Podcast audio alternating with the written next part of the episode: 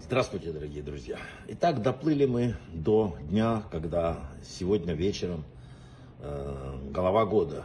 Сегодня будет суд за все прошедшее, будет определение судьбы на будущее.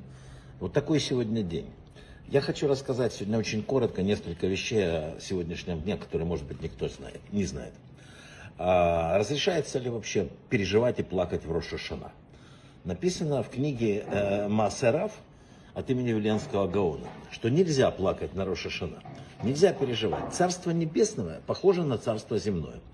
Вот каждый раз, когда мы себе представляем себе, как наши действия отзовутся, представьте себе о земном. Например, вот земной царь. Итак, земной царь, огромный праздник, он сегодня въезжает в город, сегодня устанавливается царство вот этого царя. И вот стоит человек и плачет.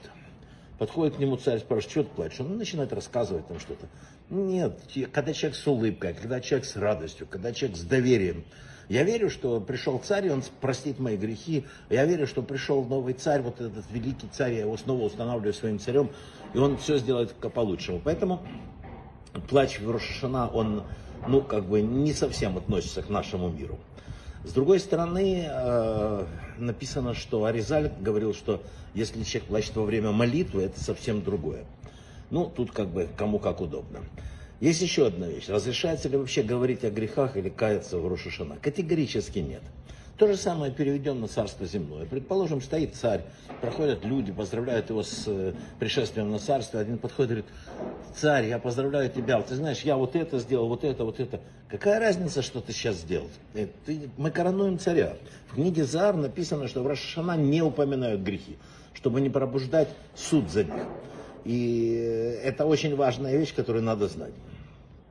Ну и последнее. Упоминаются ли личные просьбы в Рошашана?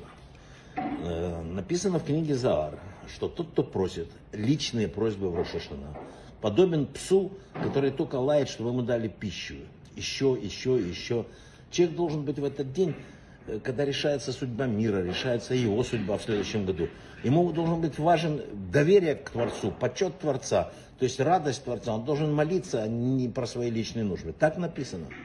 Так написано. Однако, у нас же все есть однако. Раф Салантер сказал, что в наше время, когда поколение отпустилось в духовном уровне, есть все-таки возможность и даже, может, иногда важность молиться о личных просьбах, поскольку без этого человек не будет чувствовать, что это судный день.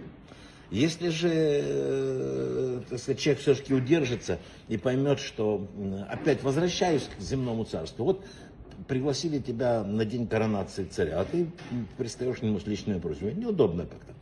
Поэтому оставьте, надо вообще вот эти все просьбы оставить, все надо на дни между Рошана и Йом-Кипуром, самым Йом-Кипуром.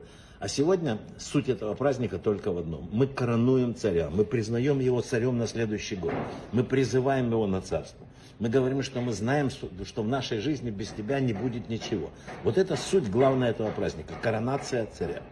А то, что это выпало на шаббат, это очень хорошая примета, потому что шаббат ничего плохого принести не может брахавы от слаха, хорошей печати в книге жизни, хорошего приговора. И вообще, вот чтобы все поменялось наконец, и чтобы Бог увидел, что мы стараемся, улыбнулся тоже и послал нам хороший Новый год. Брахавы от слаха.